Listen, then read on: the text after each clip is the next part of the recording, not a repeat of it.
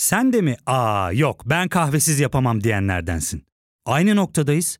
İlk ve tek kahve üyelik uygulaması Frink'le tanış. Hem bütçeni koru hem de hiç bitmeyen kahvenin tadını çıkar. Yakınlarından terapinin onlara ne kadar iyi geldiğini dinlesen de kendin için bir şeylere başlamak zor geliyor olabilir. Ya da sevdiklerine yardım etmeye istekliyken kendi ihtiyaçlarını görebilmek. Hayvel, uzman psikologlarıyla kendi ihtiyaçlarını bulmanda sana destek olacak. Terapi yolculuğuna başlamak için detaylı bilgi bölümün açıklamalarında.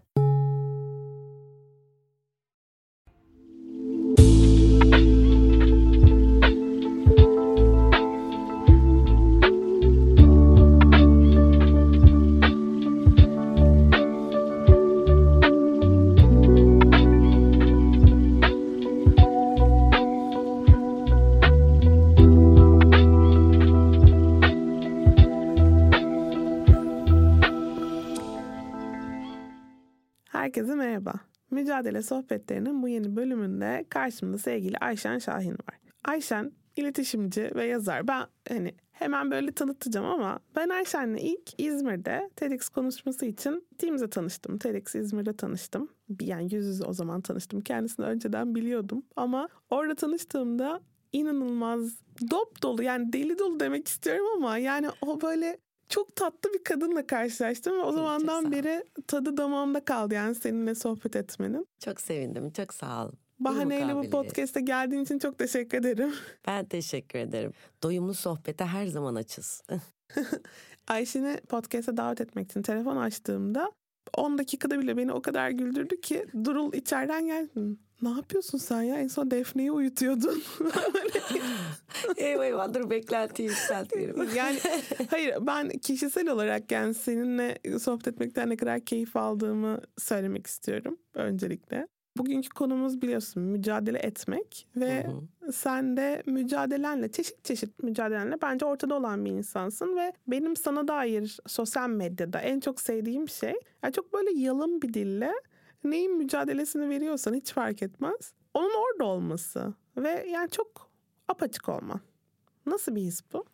Açıkçası şimdi ben de mücadeleyle mücadeleyi ana çatı aldığımızda hangi mücadeleyi seçeceğimiz aslında çok karmaşık. Çünkü gerçekten son 20 yılda her şeyin mücadelesini vermek zorunda kaldık. Ve insanlar artık böyle tek kimliğinin mücadelesini vermiyor. Bütün kimliklerinin birden savunusunu vermeye çalışıyor ve bu çok gerçekten zor bir şey. Çünkü yoğunluk, odaklanma da bölünüyor nereye koşturacağımızı şaşırıyoruz. O dediğin şey bile bir mücadele aslında. Sosyal medyada gerçek hayatta olduğun gibi bir insan olarak yazmak da bir mücadele. Çünkü yani seni biliyorlar, işte anne olduğunu biliyor, işin etkileniyor ama bir şekilde her kanalda ayrımış gibi yaparak yaşamak da mümkün değil. O yüzden sanki böyle mücadelelerin totalini alsak ben şunu söylemek isterim yani gerici bir vasatlığa karşı dört koldan bir mücadele gibi söylemek isterim. Yani mesela işte demokrasi mücadelesi de bunun altına giriyor. Kadının eşitlik mücadelesi de bunun altına giriyor. Adalete dair mücadele bunun altına giriyor. Eşit yurttaşlık bunun altına giriyor. Biz böyle çok yobaz bir vasatın altında eziliyoruz. Böyle her şeyi hep dip sınırda tartışıyoruz ve ben buna aykırı gitmeye çalışıyorum. Sürekli mesela bir konu tartışıldığında hep o konunun altından bir makbullük ispatıyla tartışmaya başlıyoruz. İşte bugünlerde şimdi HPV aşısı tartışılıyor. HPV aşısını tartıştırmaya şuradan başladılar. İşte evli bir kadın yalnız gittiği tatilden dönünce neden HPV aşısı olur? Ya bir kanser var.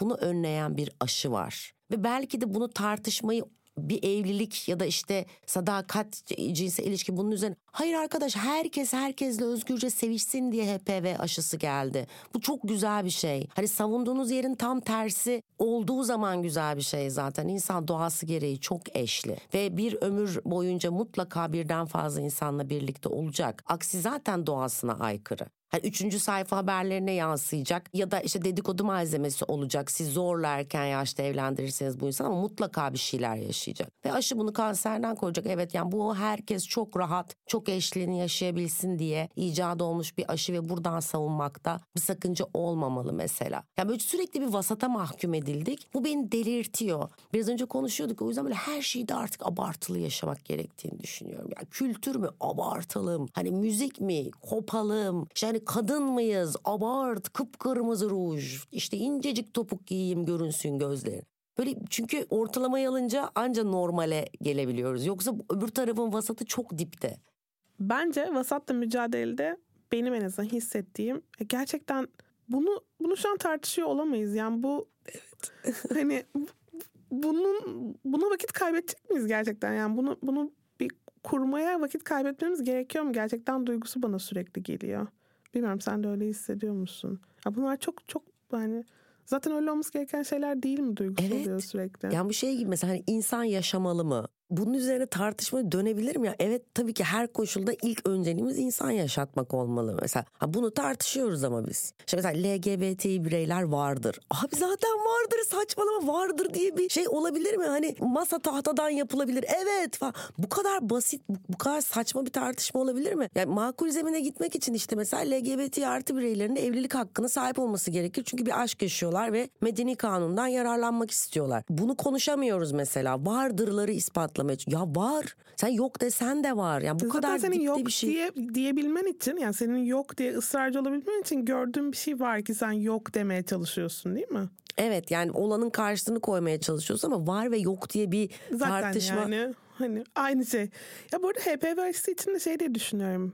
Yani HPV aşısı olmak için hani sana karşı çıkmak için söylemiyorum da HPV aşısı olmak için benim çok eşli olmam da gerekmiyor bu arada. Yani Evet gerekmiyor. Hani HPV aşısı var ve işte HPV her yerden de bulaşabiliyor. Aynen çok bulaşıcı öyle. bir şey. Yani bir de- Bu ayrı ama topluma şunu söylemek zorunda kalmak çok garibime gidiyor. Ya arkadaşlar bunun öyle çok da cinsel ilgisi yok. Yoksa hiçbirimiz zaten sevişmiyoruz. Biz sevişerek HPV kapmaktan bahsetmiyoruz. Ama mesela hamama gittik çünkü kültürümüzde var Osmanlı'dan bu yana. Büyük Hun İmparatoru Atilla da çok güzel hamamlar yaptırdı. Biliyorsunuz bizim örfümüz, ananemiz. Hamama gittik mesela. Ola ki oraya da hiç tasvip etmediğimiz böyle şıllık bir kadın geldi ve ol diye bize de işte bir şeyden geçti, sekti. Biz ona ya böyle bir şey olamaz. Yani velev ki seviştim de kaptım. Hani kimi ilgilendirir, neyi ilgilendirir ya da ne kadar nereden geldiği o virüsün neyi ilgilendirir. Sonuçta bazı tipleri kanser yapıyor ve aşı kanserden koruyor. Bitti gitti. Ya o kadar böyle sürekli savundayız ki hayır aslında çok mazbutuz. Biz öyle bir şey. Biz içki yasaklarına şundan karşıyız. Yani tabii ki alkolik değilim.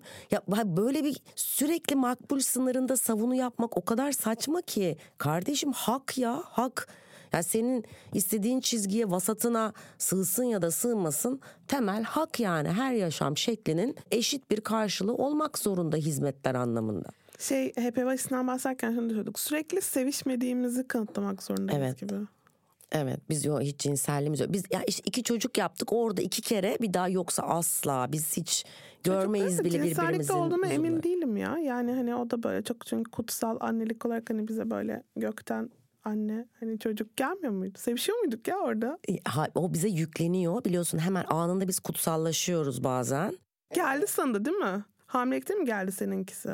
Hamilelikte benimkisi şey oldu. Kutsallık aşırı kiloyla geldi bana. O kadınlık gidince yerine kutsallık giymek zorunda kalıyorsun ya. Hali orada geldi yani. o gebelik ensesi işte kıvrımlar löpçük löpçüklükler falan böyle bir anda e, yani böyle işte XXX large tişörtü giyiyorum o bile yapışıyor falan böyle. O ara böyle bir Allah Allah var çok kısa bir sürede bu kadar kilo olunca çok şey yapamadım hakim olamadım sürece. Ama açıkçası yani kutsallık bende geldi ve çocuk kendini ifade etmeye başlayınca da gitti. Yani öyle peygamberliği en kısa süren ben olabilir.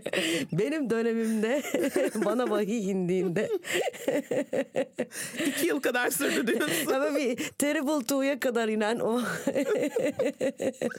Ama Terrible Two da çok fena canım yani. Tabii Hani- orada bir suratına böyle çarpıyor. Ama yani biliyorsun Terrible Twos, uh, Horrible Threes, Fucking Fours. Beşe artık isim koyamamışlar. Beşten sonrası da Tabii ve hani daha bunun üzerine ergenliğin net bir adı yok bence. Hani ergenliğe yeni bir tabir koymaya bir mecal kalmamış. Hani akademide de mecal kal. O kadar sert ki ergenlik. Hepsine grey der ergenlik falan böyle. Bitmeyen bir çile olduğu için mesela şeyi hiç konuşamıyoruz biz. Ya toplum öyle bir annelik yaptı ki verdi ki sıfat olarak. Şey cefakarsın vefakarsın. Yemeyip yedireceksin içmeyip içireceksin. Gerekirse hayattaki tüm tutkularını bir kenara park edeceksin ve o çocuk hayatı boyunca işte hani senin sırtında otuzuna da gelse sen gideceksin onun çocuğu olduğunda onun çocuğuna da bakacaksın. O torundan sen mesulsün. Senin hayatın bitti. Yani e, hiçbir sıfat bu kadar çok yükle gelmiyor Ve şey çok böyle özeniyorum ya. Yurt dışında mesela insanlara annelerini soruyorsun başka kültürlerde. Annesini hep bir huyla tanımlıyor. Mesela diyor ki ya annem diyor acayip kahkaha atar. Ama diyor böyle hani sokaktan falan duyulur böyle çok rahatsız olursun. Çünkü herkes annesinden rahatsız olur ya. O mesela ondan rahatsız oluyor. İşte bir başkası diyor ki ya annem yine bu doğum günümde yok. Benimki çocukluğumdan gibi bırakıp bırakıp gezer zaten. Şu an işte Tibet'e gitti. Böyle işte bir diğeri der ki annemin işte bilmem ne kursu var. Ölse illa gideceği için bu akşam bizle yemeğe gelemeyecek falan. Şimdi prensipleri var ya bazı ülkelerdeki annelerin. Bizde işte birine soruyorsun hani annen nasıl bir insan? Aa şekerim su böreği işte e, üzerine yapanı görmedim. Of bir sarmasını ye. İşte harika bilmem nedir. Anam anam canım anam kadın anam falan. Ya bizde sürekli bir yemek tarifiyle ve ya bu bile karşıma geldi. Geçen mesela bana da oğlum söyledi. Ya dedi bana sorduklarında annenin en meşhur yemeği e, mesela yok bizde yok çünkü ben herhangi bir yemeği üç kere dört kere yapamıyorum evde sıkıntı geliyor sürekli antin ve kuntin deniyoruz ekonomi yüzünden de böyle işte atıyorum kırmızı havuç diye bir şey patatesten ucuz olunca ben gidip kırmızı havuç alıp bu ne diye onu yapıyorum. İşte Brüksel lahanası düz lahanadan daha uyguna gelince bir onu deniyoruz. Antin kuntin mantarları işte bir şeylere bulafa sürekli böyle garip şeyler yaptığım için mesela benim bir yemeğim yok ve bu bizim evde bile yadırganıyor. Hani annemin x'i yok maalesef evimizde. Ben de sen yine benden iyisin. Yani Defne'nin benim iyi yaptığımı düşündüğü tek yemek şu renkli erişteler var ya. Hazır. ne zaman uyanacak bunun gerçekten dünyanın en kolay yemeği olduğunu bilmiyorum. yani gerçekten suda haşlayıp üzerine peynir koyuyorum. Kendime şey yapmak için anne sihri koydum falan diyorum yani. hala altı buçuk yaşında olduğu için idare ediyor ama uyanacak bir yerde yani. Bende de şey var. Bu yemek çok güzel oldu çünkü içine paniğimi kattım.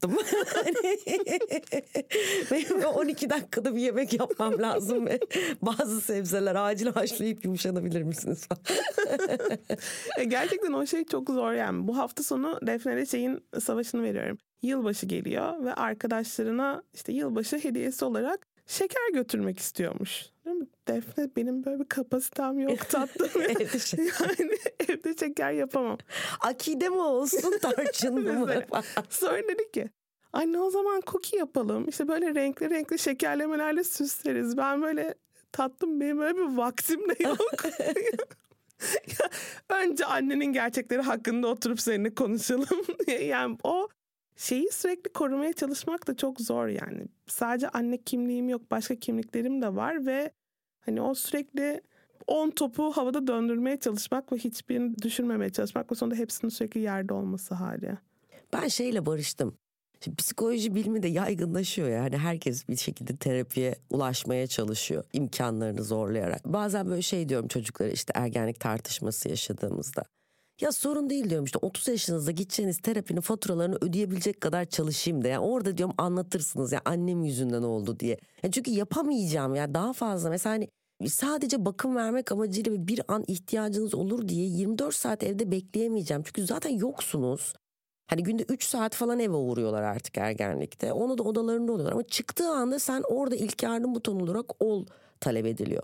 Ama çok ziyan bir ömür o zaman. Hani bir, bir 10 dakikalık bir ihtiyaç için orada duruyor olmak ya da 20 dakikada yapılacak bir yemek için hani bütün günü evde geçirip onu o olayı büyütmek. Ve şu oluyor sonra benim gördüğüm işte toplum böyle bir adanmış annelik bekliyor. Tamam adıyorsun çünkü bedeli çok ağır. Hani çocuk sana sitem ediyor. Etraftaki işte diğer veliler cık cık cıklıyor. Aa nasıl bunu takip edemediniz? Nasıl bunlara bakamadınız? Sizin nasıl haberiniz yok bu gelişmelerden? Onun baskısı altındasın. Diğer arkadaş çevresi üzerinden bir annelik şovunun içindesin ve diyorsun tamam o zaman her şeyimi buraya kanalize edeceğim. Sonra ne oluyor? Üniversite geliyor. Ya da atıyorum üniversite evde olsun 23 yaşına geliyor. Çıkıyor gidiyor. Sen böyle hani 45-50'lerinde hayatta hiçbir vasfı olmayan, artık pişirdiği yemeği tadacak insan bile bulamayan, çamaşır ve bulaşık yükü işte yarısına, üçte birine, dörtte birine indiği için psikopat gibi duvar falan çamaşır suyuyla silmeye kalkan, övgü alamadığı için artık evde onu övecek kimse kalmadığından iyice böyle özgüvenini yitiren, arkadaş çevresi azalmış, meziyetleri tükenmiş, ve boğulmak üzere bir insan olarak kalıyorsun. Ve benim gördüğüm gerçekten böyle yapan kadınlar çalışıyorlarsa bir de çocuğun evden gitme süreci emeklilik dönemine denk geliyor. O böyle yapmak istedikleri birçok şey var gibi hissediyorlar. Emekliliğimde, emekliliğimde. Sonra emeklilik geldiğinde hani bunların hiçbirini yapacak güç, özgüven, bir hayat enerjisi, hiçbir şey. Çünkü dünyanın aslında bir yerde en karşılıksız eforu çocuk yetiştirmek. Ya ben söylüyorum mesela yarın öbür gün diyorum başıma bir şey gelsin diyeyim aniden acile kaldırıldım ve siz dünyanın bir yerindesiniz. Hadi saçmalayıp apar topar böyle gemileri yakıp e, hani bütün parayı böyle özel jet getirsin bizi falan. Öyle bir şey yapmayın. Benim arkadaşlarım var. Kendime bakabilecek kadar iyi bir hizmet, sağlık hizmeti alabilecek kadar bir şey kazanırım diye düşünüyorum o zamana kadar. Ha çocuğa da yük çünkü. Bir sürü insan biliyorum. Anne o kadar çaresiz ve vasıfsız kalmış ki. Gidip yurt dışında çok iyi bir hayat kurduktan sonra anneye konulan ilk ciddi teşhiste kılıyı pırtıyı toplayıp gelip burada anneye bakıyorlar. Ya bu da hak değil, reva değil. Ya da anneyi paketliyorsun yurt dışına evlerine götürüyorlar. E bitti saksısından da çıkardın kadını. Yani artık orada kurumaya mahkum. Ya bunu nasıl reddedemiyoruz anlamıyorum mesela. Yani anne çok böyle üçüncül kimlik falan olmalı bence. Bir insan kendini ifade ettiği. Senin sevdiğin kimliğin ne? Benim en sevdiğim kimliğim ya ben soyadımı geri aldım Gizem bu benim en sevdiğim kimliğim olabilir. Yani e, kendi en gurur duyduğum nokta olabilir. Ya 15 sene bir soyadıyla gezme. Kitabım falan çıktı o soyadıyla. Bir sürü iş yaptım. Herkes öyle biliyordu. 15 sene aynı soyadı kullanıp bir senede Ayşen Şahin oldum. Herhalde soy, soyadımı çok seviyorum. Onu çok hızlı o benim en büyük şeyim olabilir hayatta kendime özgüvenimin geri geldiği iş olabilir. Hayatta en sevdiğim kimliğimde beni etrafta insanların neşeli bilmesi. Ben neşeli bir insanım. İçeride ee, de öyle misin? Nasıl? İçeride de öyle misin? İçeride de ya ben kendi kendime de şaka yapıyorum ve ya bir arkadaşım vardı. Bir seyahat ve çok güldüğüm bir anım. O da işte yurt dışında yaşamaya başlamıştı. Onun yanında gitmiştim. O da yurt dışında yani yalnızlıktan bayağı bir içine kapanmış. Yani çok az konuşur olmuş. Şimdi ben kendi kendime monologlarımı devam ettirdim bir gün, iki gün. Üçüncü gün manzaraya karşı kahve içiyoruz. Ve çok uzun bir süredir sustuğumu fark ettim. Dönüp ona dedim ki o kadar uzun ve sürekli sustun ki bak sonunda susmayı öğrendim. O da döndü dedi ki fena mı oldu Ayşen? Şimdi ben dedim ki ya benim dışarı vurduklarım içimde dönenin onda biri. Yani her aklımdan geçirdiğimi söylesem kafayı yersin. Yani çünkü ya evde de böyleyim, kendi kendime de böyleyim. İçimde sürekli bir şey patlıyor. Yani kaldırım taşı ile ilgili bir şey kopuyor içimde. Çok azını öğrendim artık süreç içerisinde susmayı zaman zaman. Gerçekten az önce sen buraya geldiğinde ben eşimle podcast çekiyordum. Orada konuşmakla ilgili bir espri yaptık. Yani benim hiç susmamamla ilgili bir espri yaptık. Ben aynı şeyi düşündüm. Yani ben gerçekten içimde konuştuğum her şeyi dışarıda söylüyor olsam ya zaten susabilmem mümkün değil. Yani benim zihnimde aynı anda bir milyon tane ses konuşuyor. Aynı şekilde. Bu bence kadınların mı ortak noktası? Acaba hani biz tuhaf insanlar? Bizim bir sıkıntımız var mı hocam çözülmesi gereken? Bir ilaç falan almalı mıyız acaba? Ya da lobotomi hani beynin bir kısmını bir yerde bir şey yapsak mı? Bir şey regüle etmeyi öğrendik zaten ama bence yani bu noktadan sonra yapacak bir şey yok. Bu yaşa gelmişiz ya bu kadar sesi. Ben küçükken bu kadar çok farklı sesin içimde olduğunu idrak ettiğim ilk zaman ne yaptığımı söyleyeyim mi? Öğretmencilik oynayıp farklı öğrenciler varmış gibi yapıyordum. Sonra giderler diye düşünmüştüm. 40 yaşımdayım hala burada bir sürü ses var yani. O yüzden bir yere gitmiyorlar. Konuşmaya devam ediyorlar. Bana da mesela geçen kızım şey diyordu. Şimdi önemli bir te- online teste gireceğim. E diyor ses yapmanı istemiyorum. Tamam kesinlikle seninle konuşmuyorum. Anne dedi evdeki herhangi bir nesneyle e, e, kafandaki düşüncelerinle, mutfakla, kettle'la ya herhangi bir şeyle konuşmanı istemiyorum. Yani dümdüz susabilir misin falan. Ben o, o an fark ettim ki ben bazı şeyleri gerçekten çok sesli düşünüyorum. Kendime de konuşuyorum. E, yapacaklarımı kafamda saymaya yetişemediğimde sesli saymaya başlıyorum. Şimdi bunu yaparsam 10 dakika sonra yetişebilirim falan gibi. Ama bir yandan şey gibi de hissediyorum. Hmm. Ya hayat böyle evde de öyle olur ya. Mesela çok küçük bir oda vardır Önce dersin ki ya bu odaya hiçbir şey sığmaz. İşte ufak bir kanepe koyayım sadece. Sonra dersin ki ya bu kanepeyi kapadığım zaman şöyle bir çalışma masası alabilir. E bunun üzerine bir kitaplık yapmasam mı? Şuraya bir küçük puf atmasam mı? İki çerçeve bilmem. Sonra o odanın ne kadar çok şey alabildiğini insan hayret eder. Yani koca bir yaşam orada çiçekler, saksılar, kitaplar vesaire. Ya hayatta biraz böyle diyorum. Tamam belki çok şey düşünüyoruz, çok konuşuyoruz ve çok böyle yaldır yaldır yaşıyor gibi hissediyorum kendimi. Yani sürekli oradan oraya koşuyorum. Ama diyorum bu küçük oda İçine de bir şey koydukça hep daha bir güzel oluyor. Yani o tek kanepe halini de istemiyor gibiyim. Ee, hani bunun bedeli de böyle yani yorulmaksa, yıpranmaksa, bazen böyle işte sağlık sorunları yaşamak vesaire. Ya çok tamamım buna. Bu çok kazan kazan bence. Çünkü böyle daha dolu dolu oluyor, daha keyifli oluyor. En başta dedim ya mesela vasata tahammülüm yok zaten bitti bu son 20 yılda. O insanların mesela hani bir köye alıp domates ekeceğimleri bana böyle şey geliyor. Allah'ım bunu nasıl hayal edebilirsiniz diyorum. Koca bir dünya var dışarıda. Ya ne demek domates alayım bir saksı ben sana koy balkona ama hani mesela harika bir konser olacak önümüzdeki ay nefis bir işte söyleşi var. Seminer, panel e, yani bilmiyorum tiyatrolar ya nasıl gidebilirsin diyorum bu, bu kadar her şeyin göbeğinde yaşarken bir sıra domates ve biber miydi ya ben o kadar bu, bu mesela ben inanamıyorum şu an o kadar oluk oluk akıyor ki hayat dışarıda. Bu söylediğin bana o kadar tanık geldi ki. Yani şöyle domates, az önceki podcast'ta da domatesten bahsediyordum. Hayatımızın bir noktasında biz Amerika'nın çok böyle kırsal bir yerinde böyle gerçekten evin önünden at arabaları falan geçen bir yerinden bahsediyorum. Şaka yapmıyorum. Böyle Amişlerin falan ortasında yaşıyoruz. Ondan sonra ben çok severim bitkileri falan ama yani şeyim böyle Allah'ım bana dünyanın en güzel bahçesini verseler ben önümden arabalar geçsin, üzerime yağmur suyu sıçrasın, ne bileyim böyle korna sesi duyayım, insanlar dolaşsın. Ben istemiyorum ya bu kadar fazla şey hayal ya çok huzurlu bu fazla At huzurlu. da bir yere kadar. At Murat'tır bir yere kadar.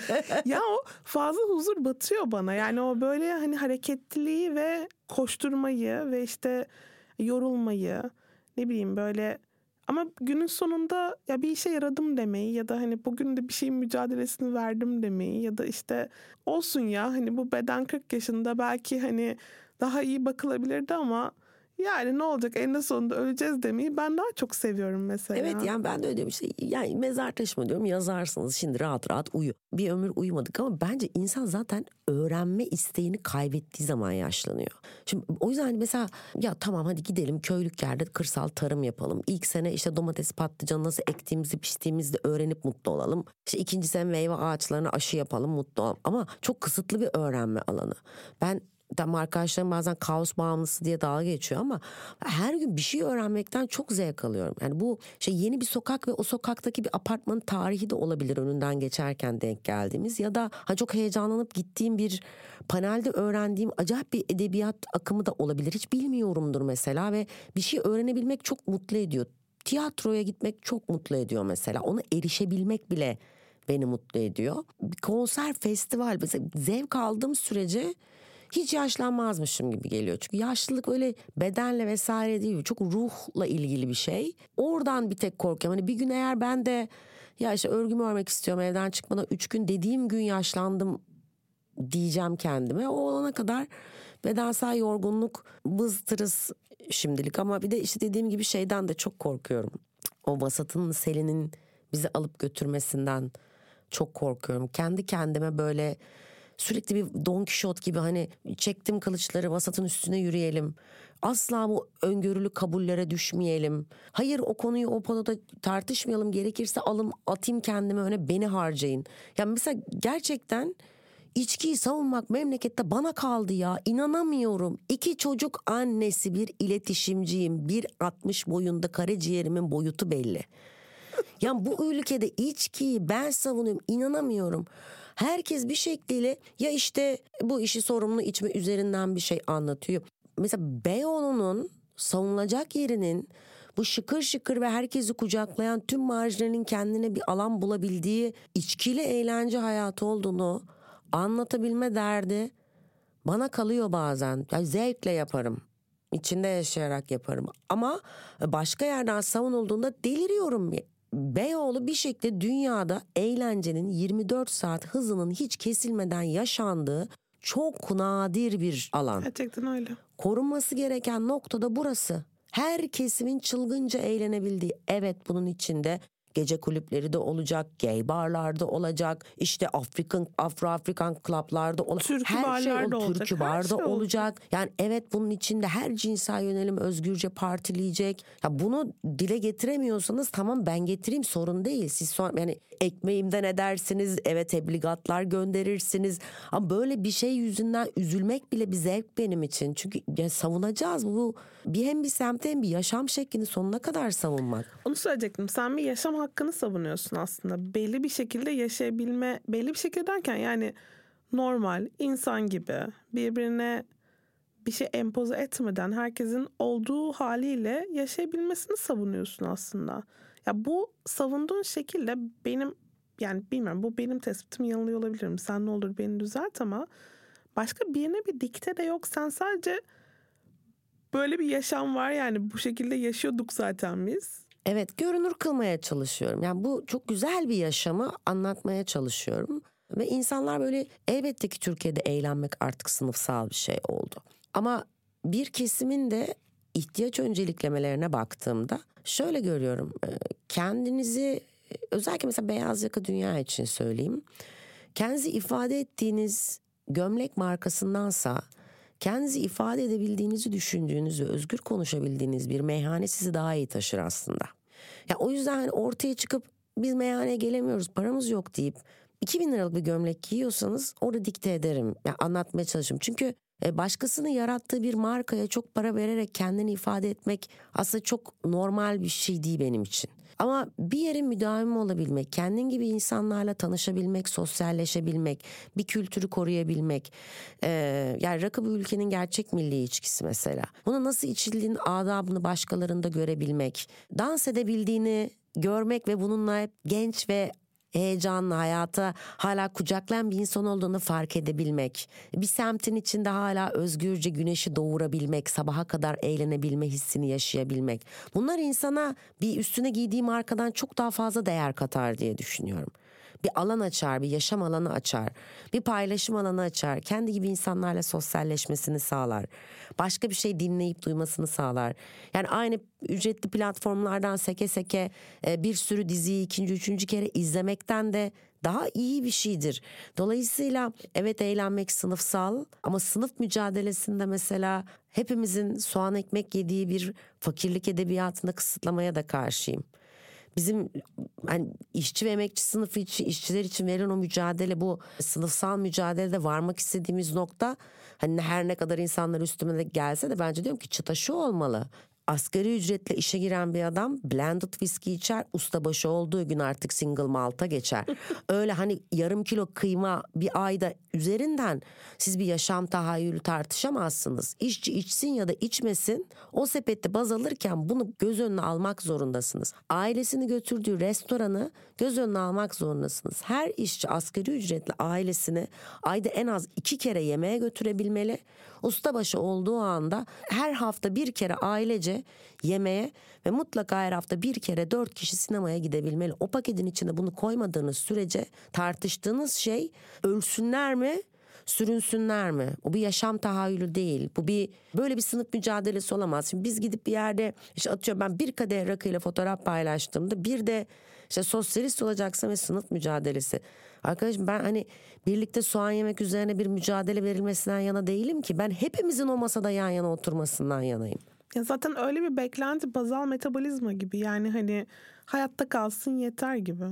Neden hayatı daha güzel yaşamayı hedeflemiyoruz? Yani mücadele ettiğimiz insanların da hayatı daha güzel, daha anlamlı, daha keyif olarak, daha kendi gerçekleştirme alanları olarak yaşamasını istemiyoruz. Ya öyle bir şey sıkıştı ki hayatımız çok acayip. Eskiden de böyle sevdiğimiz diziler vardı ama ya insan şu an yaşamdaki tek zevkini ya da söylemek istediği şeylerin karşılığını televizyonda izlediği diziye indirgeyebilecek kadar küçülmüş olabilir mi?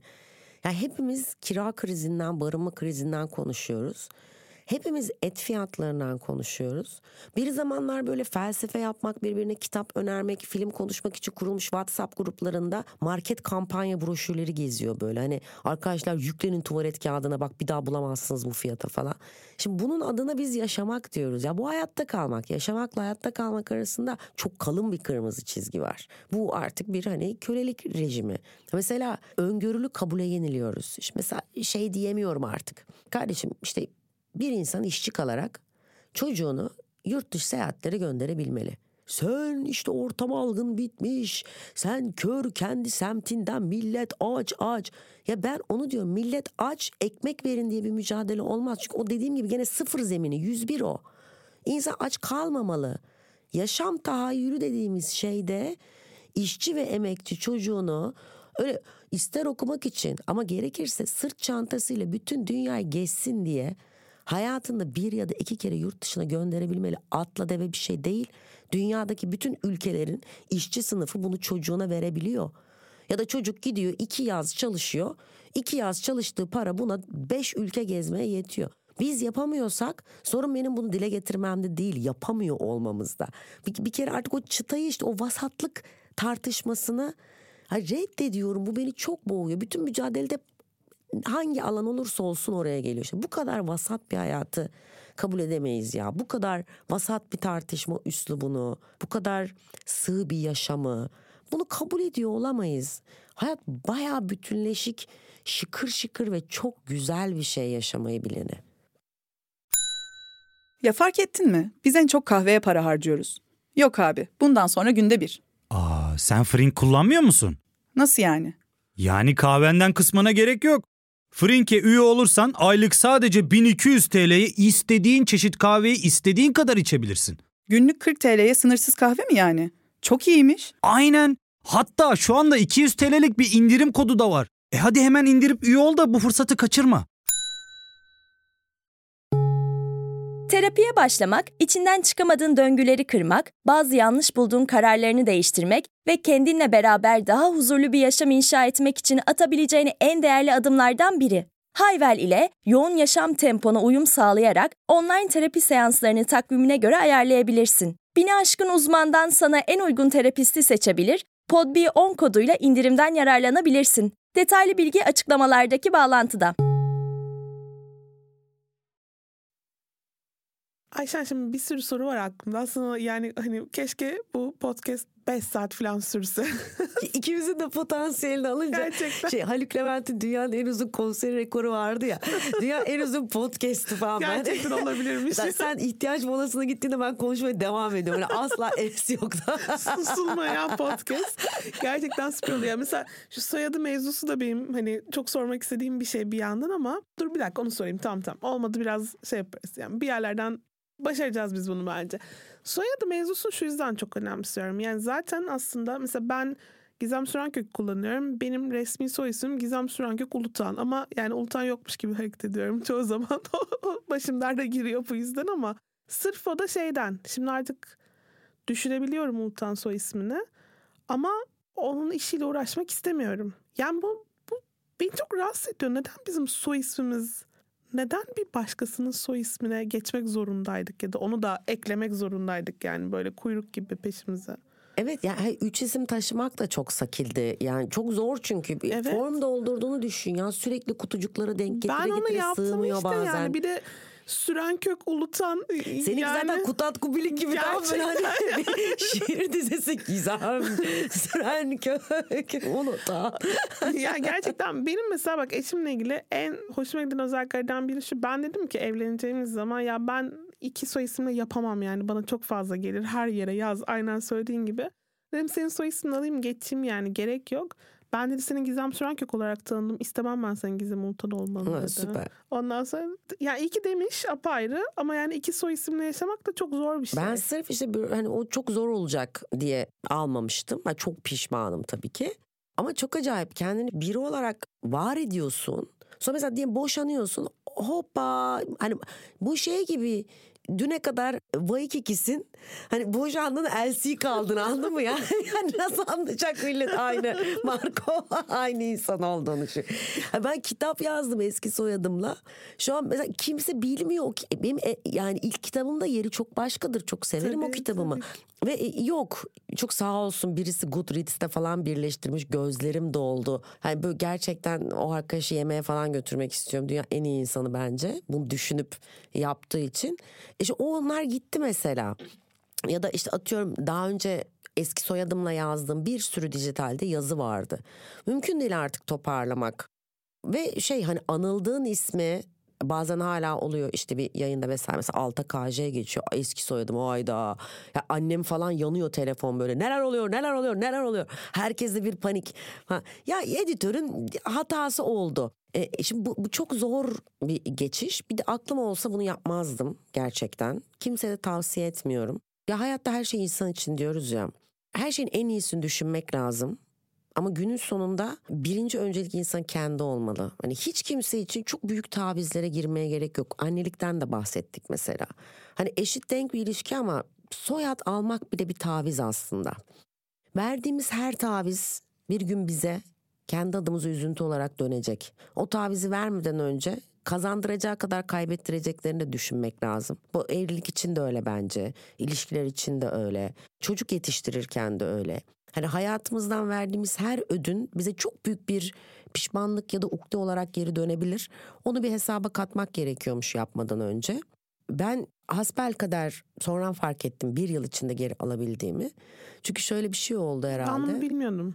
Boşandıktan sonra ben işte kendi yaşam tahayyülümle bir yaşamaya başladım. Aman tanrım. İlk kez sadece kendi takvimim var. Hiç kimsenin takvimine uyumlanmak zorunda değilim. Sadece benim iç seyahatlerim, sadece benim gitmek istediğim oyun, sinema, film, işte benim istediğim arkadaşlar. O böyle hani geminli koparma şeyi var ya. Böyle herkese gidiyorum. Söyleşimiz var gelir misiniz? Saçmalamayın hemen oradayım. İşte bir panelde ne? Tabii ki konuşuruz. Konu ne? Hemen üzerine ben çalışayım. Yayını alabilir miyiz? Derhal bağlanabiliriz. Benim takvimim ben sıkıştırırsam olur. Ha böyle ne kadar çok sıkıştırabileceğimi görmek için bir yıl içerisinde o kadar çok iş yapmışım ki. Yani Çağla her yere gitmişim. Bir anda böyle inanılmaz çok insanla tanışmışım. Ve hani bir, bir, bir yıl içinde ben olmuşum, yeniden ben olmuşum. Yani ergenlikte bıraktığım beni bir yıl içinde geri buldum. Kendi adıma çok şey vardır ya kendimize dalga geçeriz yani. Aferin kızım hikaye. Omzuma bir öpücük kondurayım. Ay kız aferin valla. Çok iyi koştun ha. Yorulduk ama ne güzel oldu. O çok güzel keyifli bir coşma senesiydi ki hala mesela aynı coşkuyla gidiyorum. Bazen arkadaşlar diyor ya hani bir dursan mı? Çünkü ben hep panik halindeyim. Ve hep mutlaka yapmam gereken işte yedi şey vardır ama dur bir dakika mutlaka bir aralıkta yakalayacağızdır sekizinciyi sığdırmak için. Bu hani beni de çok yoruyor. Kendi sosyal arkadaş çevremi de bazen çok yoruyor. Ama durunca da mutlu olmuyorum ya. Durunca da işte vasata teslim olduk gibi geliyor.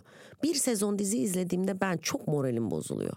Benim diyorum başka hayatta bir işim yok muydu da ben 8 saat bir şey izledim ya durduk yere. Ya nasıl bir 8 saatim var benim de böyle yattığım yerde bir şeyler atıştırarak şuna harcadım. Bunu gel git yaya yaya 3 ayda hani izle. Bu neyin boş vakti bu kadar?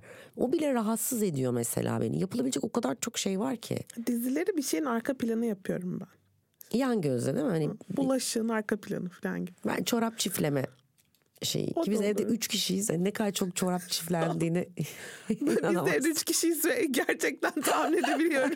Nasıl o kadar çok çorap oluyor ne kadar çok kayıp tek çorap oluyor. O Evet. da apayrı bir gizem yani. Evet. Geçen çorap fiyatlarını gördüm ve Gerçekten yaptım ya. gerçekten. Yani- Çoraptan zenginiz yani. Şükür çorabımız var yeterince. Bu Gerçekten. da enteresan şeyler. Yani gerçekten mesela bazen ben bir ara tuvalet kağıdı dedin ya bir ara gerçekten pandemi döneminde bir indirimde çok tuvalet kağıdı almışım. Bakıp bakıyorum çok iyi yatırım yaptım gerçekten. Evet. Yani hani böyle iyi El alem altına gümüşe yatırdı. Ben tuvalet kağıdına yatırdım ya. Taşındık. Gerçekten taşımacılar tuvalet kağıdı taşıdı. Kutu kutu koli koli. Ama dedim çok iyi yaptık yani hani bu sayede. Geçenlerde buzdolabı bozuldu. Ya 10-12 yıllık buzdolabı. Ya ben enginarıma ağladım. Donmuş enginara ağladım. Hani çocuklar ya sence mantıklı mı şu anda? Dünyanın parası buzdolabı gitti. Yenisi alındı. Senin enginar. Ama diyorum buzdolabının ömrü bitmiş de enginar yatırımımdı benim. Ben oraya yatırım yapmıştım. Ya enginar dondurmak ve bazı donmuş gıdaların benim yatırımımdı. Ya orada böyle ne bileyim hani etler vardı bir şey vardı. Yüzde 400 Evet getirmişti canım. tamam mı? O iyi bir yatırımdı ve Ya bunu, bunu, bunu anlayamaz yani bunu yapmayan Banka anlayamaz. hesaplarımı bloke etmiş gibi Aynen oldum öyle. çok. Ya şimdi pazara gidersin mesela 9 kilo değil 10 kilo barbunya aldığın zaman sana oradan 3 lira indirim yapar ve o bir yatırımdır yani. Yatırımdır ya, o akıllı bir yatırımdır. Aynen öyle buzluğa koyarsın ve kışın yersin yani. Ben kasa arkası ürün bağımlısı oldum ya. Ekonomik kriz yüzünden. Bak bir mağazaya giriyorum. Önce kasa arkası promosyon adı. Kasadaki broşüre bakıyorum. ne indir. Bazen bakıyorum işime yarayan bir indirim. yok. Ama yarın yaparım ya. Yarın başka şey açık kalır. Yeni Ona- kasa arkası. Hayır, durduk yere para harcamayayım diyorum. Nasıl promosyonlardan yararlanmayacağım. Yarın harcayayım. Gerçekten çok enteresan bir ya o şey beni çok rahatsız ediyor. Yani ben Türkiye'ye dönme kararını verdiğimde işte dört buçuk sene oldu biz geleli neredeyse beş sene olacak. Bununla ilgili size çok şaka yapılmıştır diye hiçbir şey demiyorum. Hani Yani. böyle ya- yangının üstüne koşanlar. Gerçekten hani inanılmaz çok e, laf işittik. Ben Işığa çok mutluyum bu arada. Burada olduğum için gerçekten çok mutluyum. Yani ara ara bir deli miyim ben diyorum. Sonra yine çok mutlu olduğumu fark edip devam ediyorum. Ama şey şey duygusu üzüyor beni gerçekten. Hani o sürdürmeyi hayal ettiğim şeylerin ve geldiğimde sürdürebildiğim şeylerin şimdi sürdürülemiyor oluşu. Yani bu gerçekten mesela sanatsal faaliyetler de olsa ya da işte ne bileyim almak istediğim bir kendime ne bileyim işte ek- ekstra normal ihtiyacım olmayan ama ya şunu da alsam güzel olur dediğim bir şey de olsa ya da bir seyahat de olsa ya bunları düşünmek zorunda kalmak gerçekten o başta konuştuğumuz yani bir standart hayat vardı zaten yani onu onu sürdürememek bence insana en çok koyan. Evet bir de şimdi insan öyle bir eskiden nasıl diyeyim bak konuya nasıl başlayacağım şey şöyle anlatmaya çalışayım. Şimdi son 20 yılda hayat çok dar alana sıkışınca insanlar yaşamak benim için ne anlam ifade ediyor diye sorgulamayı bıraktı. Çünkü buna vakitleri ve buldukları anda da bir ona dair bir umutları kalmadı. Şimdi yaşamı senin için ifade etmesin, resim yapmak olduğunu bulsan ne yapacaksın? Hani yapacak tuval alacak para kalmamış. Bulmak daha tehlikeli bir noktaya geldi. Yani o vasata sığmak en azından hayatta kalmayı sağlar noktaya geldi. Oysa ki mesela insan üzerine düşündüğünde kendine bir yaşam tahayyülü çizebiliyor. Mesela oturmak istediği semti belirleyebiliyor. Arkadaş olmak istediği insan profilini belirleyebiliyor. Kendi rutinini kendi seçebiliyor. Mesela şunu diyebiliyor ben 30'lu yaşlarıma geldiğimde her sabah evime yürüme mesafesindeki bir parkta mutlaka 40 dakika koşup bisikletimle işe gidip her akşam müdavimi olduğum bir restoranda şu şu insanlarla sosyalleşip e, yılda iki kere de işte önce Avrupa kıtasından başlayıp uzak doğuya doğru açılan seyahatler planlayan ve işte e, evinde şöyle bir odayı böyle dizayn etmiş. Hayalindeki o mutfağı yapabilmiş. Şimdi bu, bu zaten yaşam tahayyülü. Ben mesela yani 40'lı yaşımda çok uzun yıllar emek verdiğim ve hayal ettiğim üniversiteye geldiğimde Beyoğlu'na ilk çıktığında hayal ettiğim yaşamı kendi kurmuştum. Yani 20 senemi almıştı. İş yerim Beyoğlu'ndaydı. Evim Beyoğlu'ndaydı. Sabahları en sevdiğim sokaktan ıslık çalarak ve her seferinde sevinçten, mutluluktan nefesim kesilerek işe gidiyordum. Birlikte çalıştığım tüm arkadaşlarımı çok seviyordum. Çünkü hepsine seçilmiş insanlardı benim için. İş çıkışı koşarak eve geliyordum. Markete uğrayıp çocuklarıma yemek yapıyordum. Ve akşam saat 10 gibi onlar yatarken de Beni mutlaka birileri rakıya çağırıyordu ve hemen ayağımı botlarımı giyip ev kıyafetimle 15 dakika sonra o sofraya çökebiliyordum. Mükemmel bir hayattı ve ben yapmıştım. İstediğim hayatta buydu. Bu arkadaşlarım müzisyendi, iyi yazarlardı. Benim hak ettiğime inanamadığım güzel insanlardı. Dostluklarına minnettardım ve ne oldu? Pandemi geldi. Emlak krizi patladı. Biz artık full remote çalışıyoruz. Ben hala o sokakta geçiyorum ama ev sahibine davalıyız. O evden atılacak mıyım bilmiyorum. Birçok arkadaşım semtten taşınmak zorunda kaldı bu kriz için. Rakı sofralarının oturan kişi sayısı çok azaldı çünkü artık hesabı o kadar da bölemiyoruz. Ve takip edemediğinde ya bir dostun hesabını takip etmek utançtır. Kimde varsa o kapatır değil mi? Artık bunu bile kimse yapamadığı için sayılı insanla masaya oturabiliyoruz. Ve oturduğumuz masalı meyhanelerde bir bir kapanıyor. Sofyalı meyhanesi kapatıyor bir Ocak'tan sonra mesela. Kalbim sıkışıyor, öküz oturdu üstüme. Bunu atlatabileceğim de çok yani çok zor, çok büyük kayıplar bunlar İstanbul için. Ya bu, bunlarla yüzleşiyoruz mesela. Yani ayda bir böyle bir travma geliyor. Ne o da mı kapanıyor? Bu mu gidiyor hayatımızdan? Ömrümüzdeki bir güzel kapı daha mı gitti söküldü yerinden? E şimdi bu gitti mesela. E işte 45'imden sonrası için çizdiğim yaşam tahayyülünde çocukları üniversiteye gönderince ufak ama cumbalı bir yüksek tavanlı eski Beyoğlu evinde denize karşı masamı koyup romanımı yazmak istiyordum. Aa, bitti. Bunun maliyeti ayda 70 bin şu an bana. Böyle bir şey yok. Artık o yüksek tavanlı rezerv alan ilan edildi zaten. O cumbalara da çökecekler. Yüksek tavana da çökecekler. Ve benim yazdığım romanı da okuyabilecek bin kişi kaldığı için hani o romandan ekmek yiyebileceğim beklemek de hayal zaten. Ekmek yemesen de yaz ama Ayşem ben. İşte onu yazabilmek için artık hayatı rayına koyup hani bu kadar ekmek parası peşinde koşmuyor olmak çok gerekiyordu. haklısın. Çok haklısın. O romanı yine yazacağım ama ben e, söyleyeyim büyük ihtimal hani kıyıda köşede.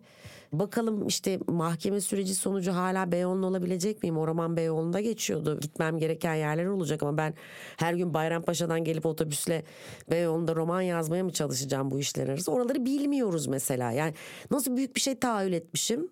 Dünya geri kalanı için küçücük iğne başı kadar ya. Hani istediğim evde manzaraya karşı bir şey yazacağım. Ve Beyoğlu'nda bu manzaradan yani 100 bin tane falan konut var. Birinde bir masa istiyorum. Ve şu an artık onun benim olmayacağını biliyorum.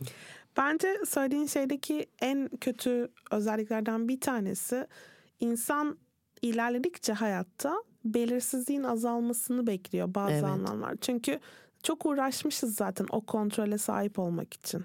Değil mi? Bütün hayatta verdiğin mücadelede, her türlü mücadelede yani anne olarak da kadın olarak da siyaseten de her şeyinle belli bir yere varmaya çalıştığın için yapıyorsun onu. Sonra bir anda müthiş bir belirsizlik çöküyor. Nerede oturacağını bilemiyorsun, ne yapacağını bilemiyorsun. Ne, yani iki sene sonra ne, ne koşullarda yaşayabileceğini bilmiyorsun. Yani bu o belirsizlik hali çok zorluyor insanı.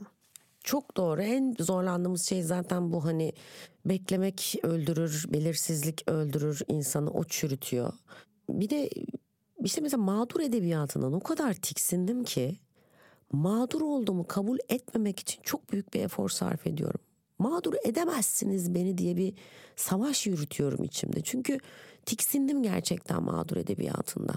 En ufak bir şeyin karşımıza böyle çok büyük bir zulümmüş gibi yansıtılmasından ve gerçekten zulme maruz kalanların böyle ha, dimdik durduğunu görmekten bende bir mağduriyet alerjisi oldu.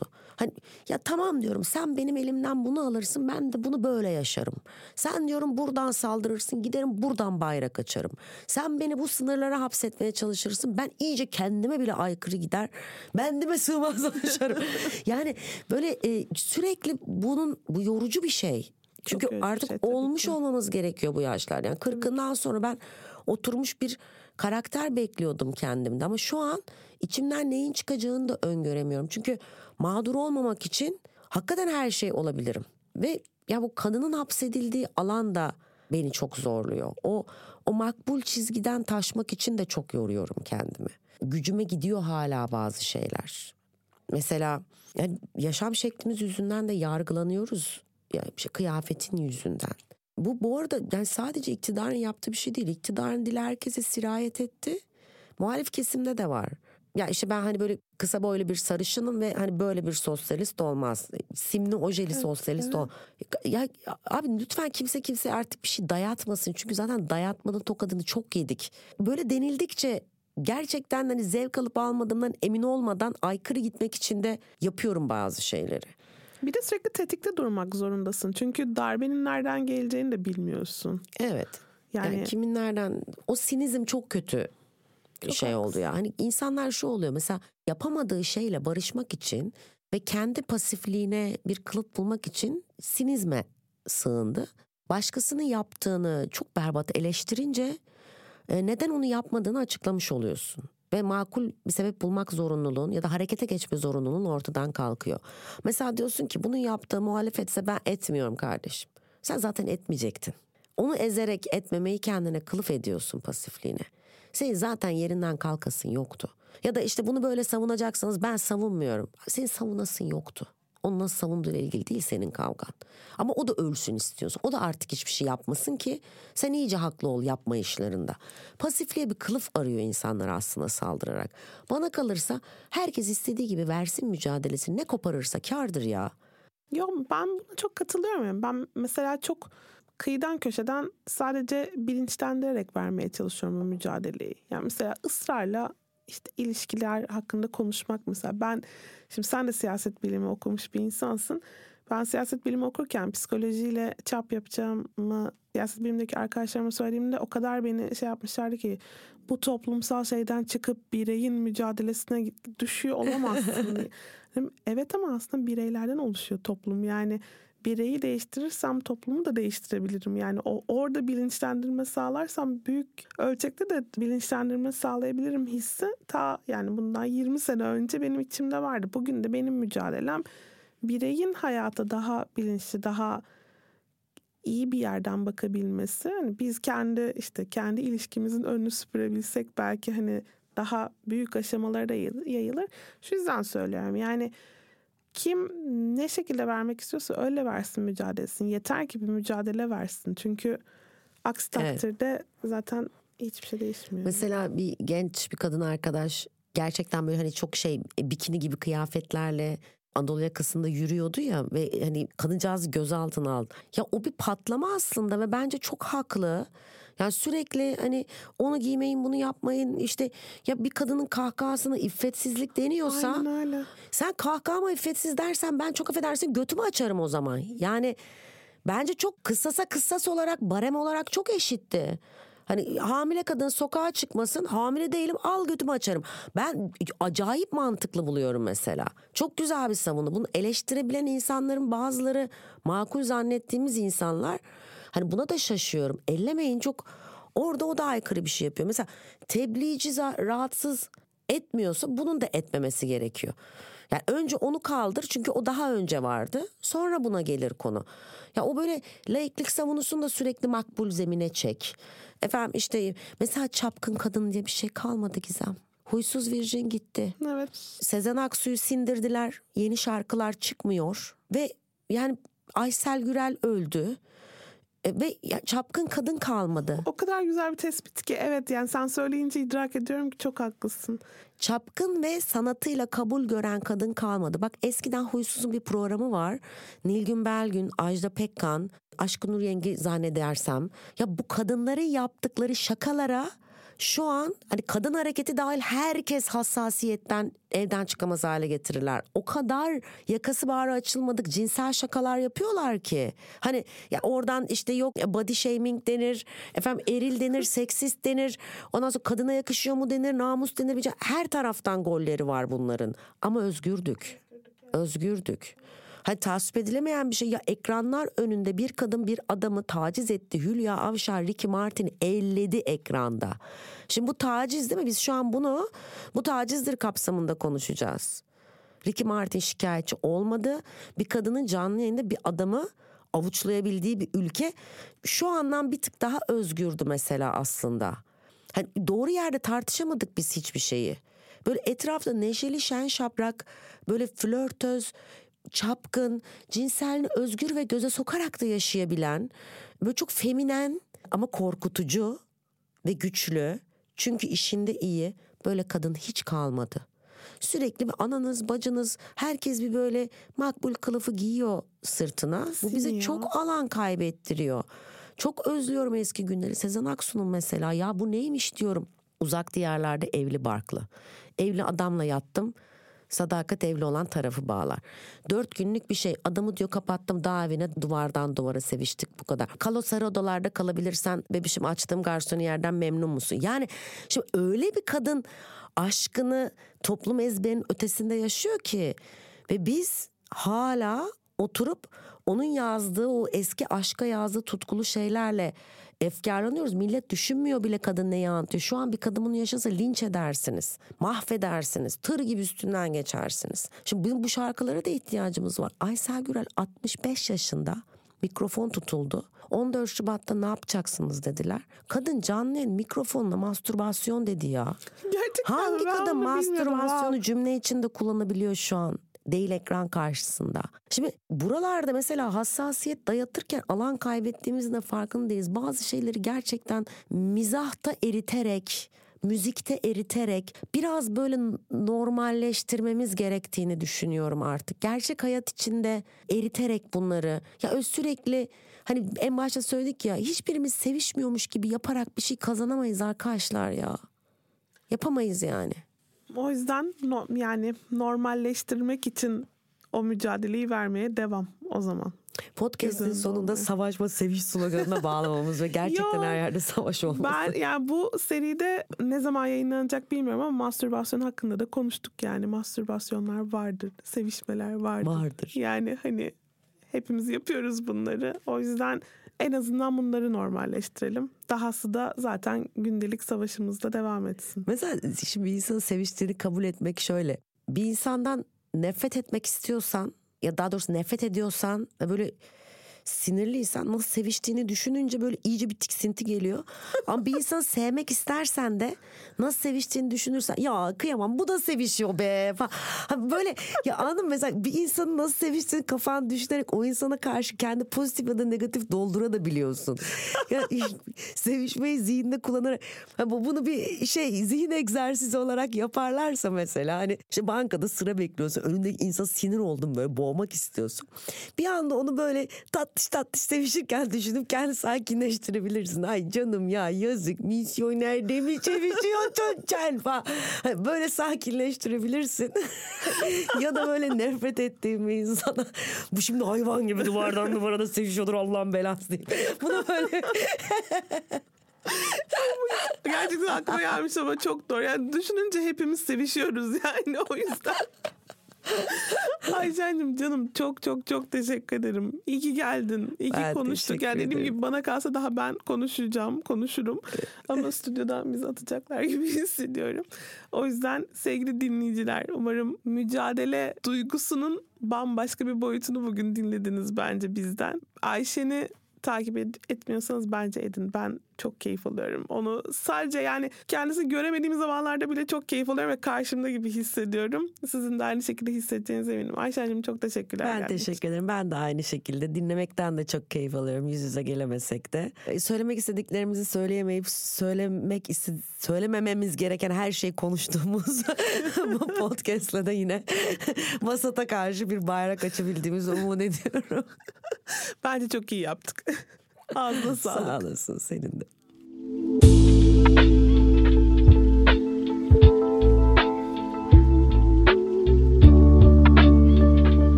İlk ve tek kahve üyelik uygulaması Frink, 46 ildeki 500'den fazla noktada seni bekliyor.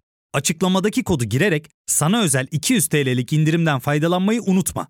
Hadi sen de Frink üyeliğini başlat, kahven hiç bitmesin.